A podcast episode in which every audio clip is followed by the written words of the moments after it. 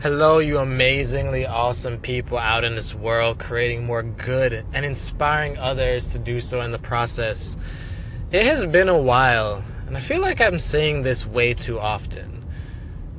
Lately, I've been really picking apart things like procrastination, plates that are too full, uh, I don't know, mental health, uh, just about everything that goes into the process of being a creative. And I'm really trying to hack away at all the things that are noise, all the things that keep us from really living in the momentum or momentum of the creative flow. And the biggest thing that I often find, and it's something that keeps coming back to mind each time I head out on the road and think that I'm going to accomplish a good deed and completely forget that most people who are also driving on the road with me aren't really driving with the same purpose that I am. Thus, their actions kind of play out a little bit differently. But much like them, when it comes to the day to day of life, when it comes to, you know, being a creative, an entrepreneur, or just simply trying to exist, you know, you find that it's a whole lot harder to really dig in and get things done because there's just something getting in your way. Today was a good day in terms of productivity.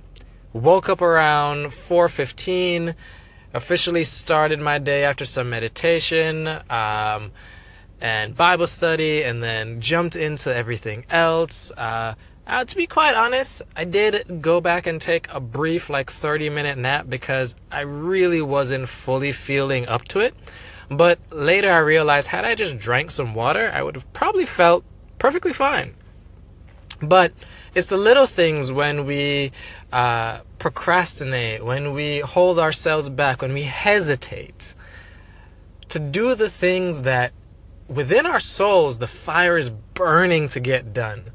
That project, that piece, that paper, that whatever it is that you're trying to bring into this world that's good, but for some reason, analysis paralysis jumps in, it holds you back, it tries to keep you down, and next thing you know, you're caught in this weird, vicious cycle of just trying to hold on.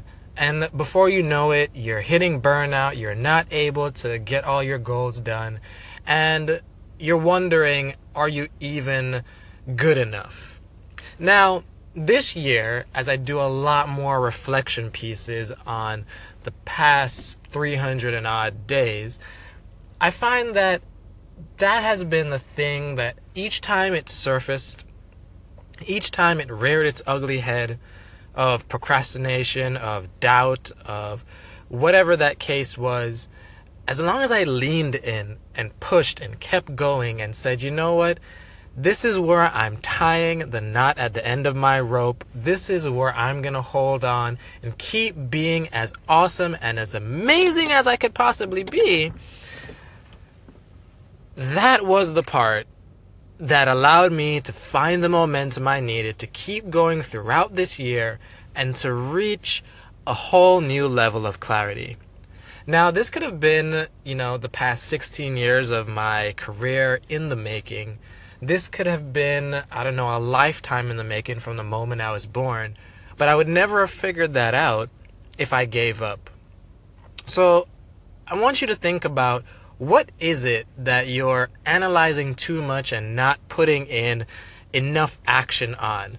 What is the thing that deserves to be the good this world needs to feel that is being locked away inside of you?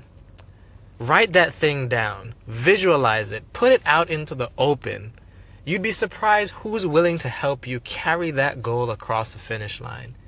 Even more, you'll be very surprised at just how capable you are of getting that goal across the finish line.